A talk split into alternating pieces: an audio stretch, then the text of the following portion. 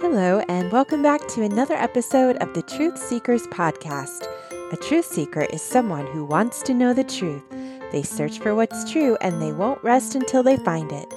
I am a truth seeker, and if you are too, then you've come to the right place where we will search for truth each week in the stories of the Bible. I am just so excited to share today's Bible story with you. I think you are going to love it as much as I do. If you've been listening, then you know in our last episode, we learned about the judges that God raised up to deliver the Israelites whenever they were invaded by raiders from other countries. You see, the Israelites had started worshiping false gods. We learned about the false god Baal and how he was the main god that the Canaanites had worshiped before the Israelites entered the land. We learned how the Israelites did not drive out all of the Canaanites from the land, and so Baal worship was allowed to continue. We learned how an entire generation of Israelites grew up not knowing the Lord, and so they turned to Baal and began worshiping him instead of the one true Lord. After Deborah had delivered the Israelites, as time went by, sure enough, the Israelites again did evil in the eyes of the Lord by worshiping and bowing down to Baal. So God removed his protection from the people, and for seven years, a group of people called the Midianites invaded Israel and oppressed them. Can you say Midianites? The Israelites ran from the Midianites and hid in caves in the mountains and other places. Whenever an Israelite would plant a crop like of wheat or barley, the Midianites would invade and set up their camps on top of the crops and ruin them so they could not grow food. They did not allow the Israelites to even have their own sheep or cattle or donkeys. They did not spare anything for the Israelites. The Bible says there were so many of them that they came up like a swarm of locusts. Do you know what locust is? Locust is like a very large grasshopper that can fly. They damage and eat up crops, and they usually travel together in large swarms. The Midianites were like locusts. They destroyed everything the Israelites had. The Midianites were so cruel, and they ravaged the land and caused the Israelites much pain and suffering.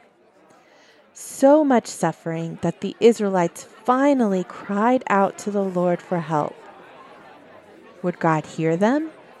Would God help them and deliver them? Of course He would. He had made a covenant to their fathers, Abraham, Isaac, and Jacob, that he would be with them and give them the land, that they would become a great nation and be a blessing to the rest of the world. God would fulfill his purpose for Israel. Even though Israel continued to sin, God would not break his covenant. He had a plan. When the Israelites called out to God for help, he sent them a prophet. A prophet is a man or woman who hears from the Lord. A prophet is someone who is very close to God and speaks whatever God tells him to speak. A prophet came to the Israelites and said, This is what the Lord, the God of Israel, says I brought you up out of Egypt, out of the land of slavery. I snatched you from the power of Egypt and from the hand of all your oppressors. I drove them from before you and gave you their land. I said to you, I am the Lord your God. Do not worship the gods of the Canaanites whose land you live, but you have not listened to me.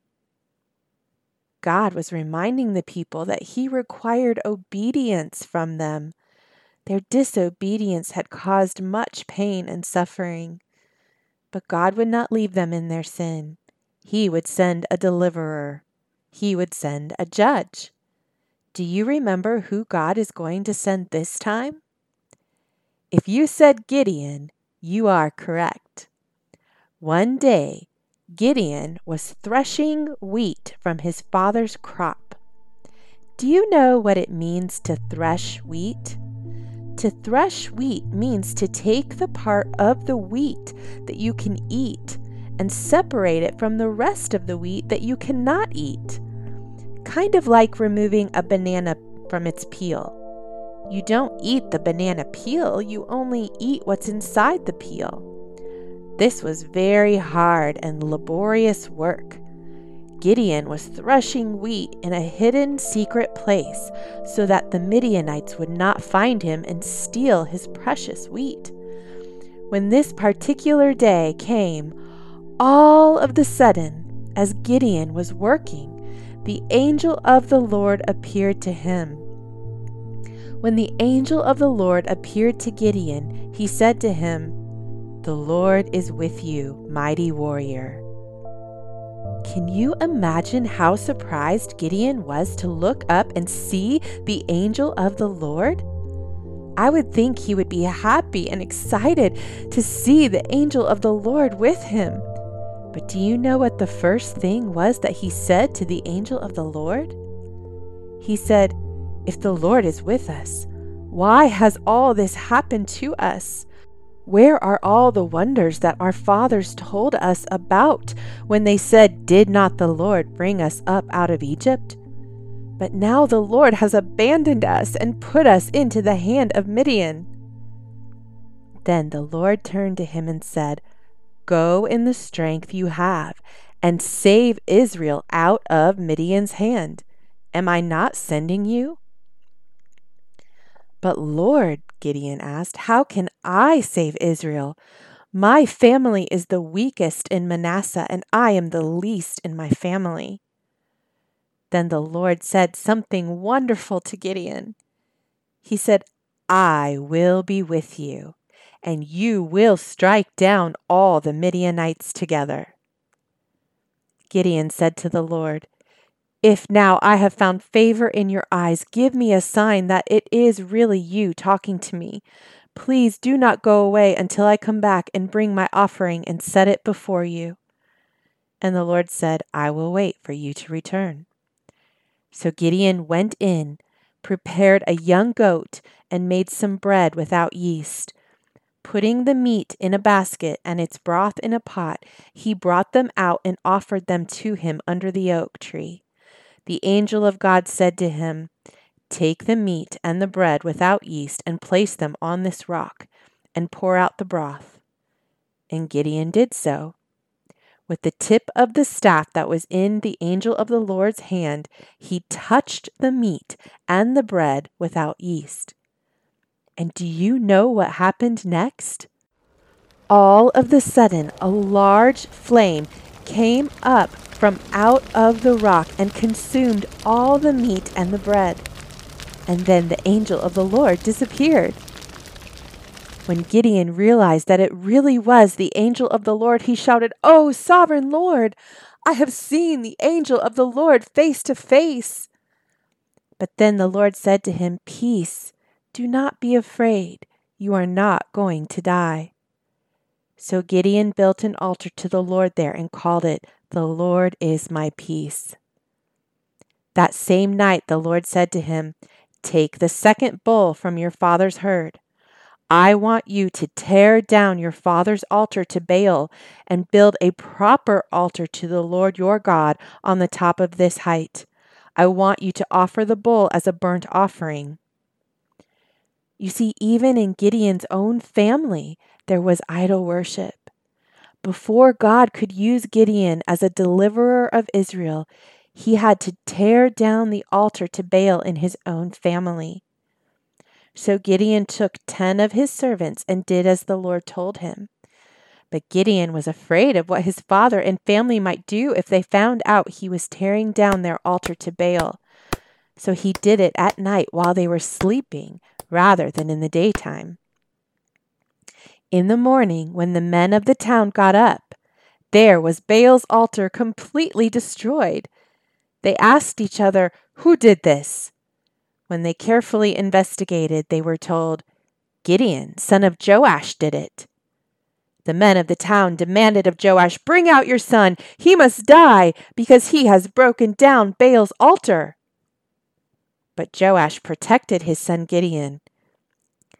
He said to the men, If you really believe that Baal is a god, then let Baal deal with Gideon. If Baal is real and has real power, he can do to Gideon what he wants. So that day they called Gideon Jerub Baal, saying, Okay, let Baal deal with him because he broke down Baal's altar. Now you and I know that Baal is not real. And Gideon had obeyed the one true and living God, and nothing or no one could harm him for obeying the Lord. And because Gideon had obeyed the Lord and destroyed the altar of Baal, suddenly the Spirit of God came upon Gideon, and he blew a trumpet and called men from all throughout Israel to follow him. Now Gideon wanted to make extra sure that God was going to be with him when he fought the Midianites. So Gideon said to God, If you will save Israel by my hand, as you have promised, look, I will place a piece of wool fleece on the threshing floor where I have threshed the wheat. If there is dew or drops of water only on the piece of wool in the morning, and the rest of the ground is dry, then I will know that you will save Israel by my hand, as you said. And guess what? That's exactly what happened. When Gideon woke up the next morning, he squeezed all of the water out of the fleece of wool, an entire bowlful, while the rest of the ground was dry. But Gideon, well, he had to be extra, extra sure that God was going to be with him. So he said, God, do not be angry with me, but let me just ask one more request. Allow me one more test with the wool fleece. This time, make the fleece dry and the ground covered with dew. That night, God did it. When Gideon woke up the next morning, only the wool fleece was dry, and the rest of the ground was covered with wet dew. Well, Gideon could have no doubt about it now. God was going to be with him when he went to fight against the Midianites. Early the next morning, Gideon and all his men camped at the spring of Harod. The camp of the Midianites was just north of them in the valley near the hill of Moreh. The Lord said to Gideon, You have too many men for me to deliver Midian into their hands. Wait, what did the Lord just say? too many men? How is that possible? Wouldn't Gideon need as many men as he could find to fight against the Midianites? Weren't the Midianites as numerous as locusts? But God said to Gideon, In order that Israel may not boast against me that her strength had saved her, announce now to the people. Anyone who trembles with fear may turn back and leave Mount Gilead. Do you know how many men turned around and left in fear? 22,000 men. That's a lot of men to leave. That was more than half the men that were with Gideon. Only 10,000 men remained with Gideon. Maybe Gideon thought, well, at least I still have 10,000 men left to help me fight. But the Lord said to Gideon, there are still too many men. Take them down to the water, and if I say, This one shall go with you, he shall go. But if I say, This one shall not go with you, he shall not go. So Gideon took the men down to the water. There the Lord told him, Separate those who lap the water with their tongues like a dog from those who kneel down to drink with their hands. Three hundred men bent down and lapped the water with their tongues. All the rest got down on their knees to drink. The Lord said to Gideon, With the three hundred men that lapped, I will save you and give the Midianites into your hands. Let all the other men go, each to his own place. Did you hear that? Out of 32,000 men, there were only 300 men left to fight. I wonder if Gideon was starting to get nervous. But nonetheless, he sent the rest of the Israelites to their tents and kept the 300 men with him. Now Gideon looked down on the camp of the Midianites below him in the valley. During that night, the Lord said to Gideon, Get up, go down against the camp, because I am going to give it into your hands. If you are afraid to attack, go down to the camp with your servant Purah and listen to what they are saying. Afterward, you will be encouraged to attack the camp. So Gideon and Purah, his servant, went down to the outpost of the camp. Gideon and his servant quietly snuck up to one of the campsites and listened as a man began to tell about his dream. He said, I had a dream. A round loaf of barley bread came tumbling into the Midianite camp. It struck the tent with such force that the tent overturned and collapsed. His friend said to him, This can be nothing other than the sword of Gideon, the Israelites. God has given the whole camp of Midianites into his hands. Well, when Gideon heard this dream and its interpretation, he worshipped God and he returned to the camp of Israel and called out, Get up! The Lord has given the Midianite camp into your hands. Dividing the 300 men into three separate groups, he placed trumpets and empty jars in the hands of all of them with torches inside. Wait, is that right? Empty jars? How are they going to fight the Midianites with empty jars? Watch me, Gideon told them. Follow my lead. When I get to the edge of the camp, do exactly as I do. When I and all who are with me blow our trumpets, then from all around the camp blow yours and shout for the Lord and for Gideon.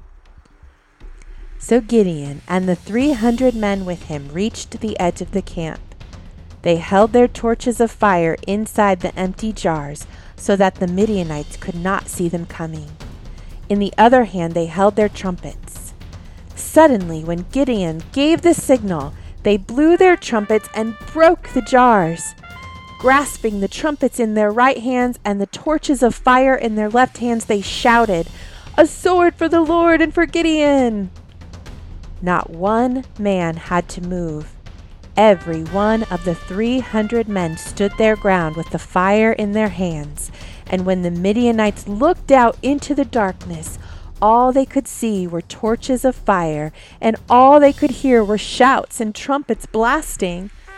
They did not know that there were only 300 men out there. For all they knew, there were thousands of Israelites coming after them.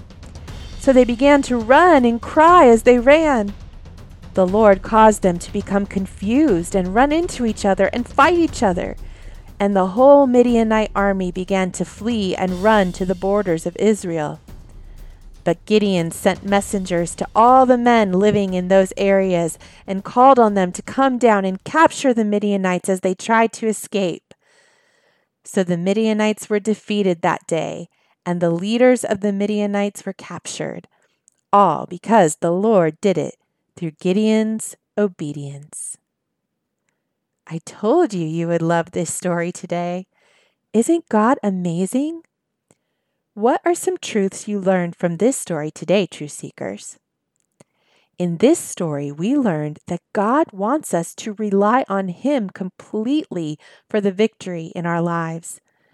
Gideon could have used all 32,000 men and won the battle, but God wanted Gideon and the Israelites to rely on his power, and so he only allowed Gideon 300 men.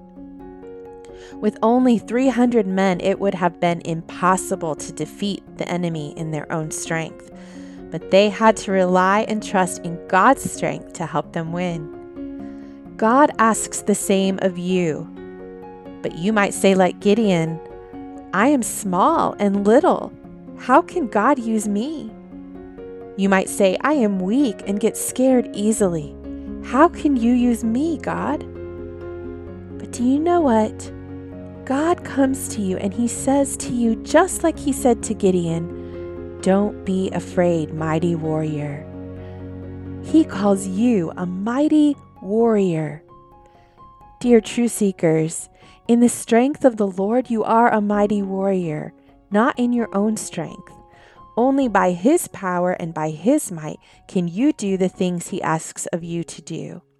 He will never ask you to do something that He will not give you the power to do in His strength. Don't be afraid, mighty warriors. God is with you. If you'd like to read today's story in your Bible, you can find it in Judges chapters 6 and 7. Let me pray with you before we go. Dear Father, we thank you that you deliver us from our enemies. Our enemies might be things like fear or anger or pride or selfishness, but you have called us mighty warriors. You come and live inside of us by the power of your Holy Spirit, and you give us the strength to defeat the enemy.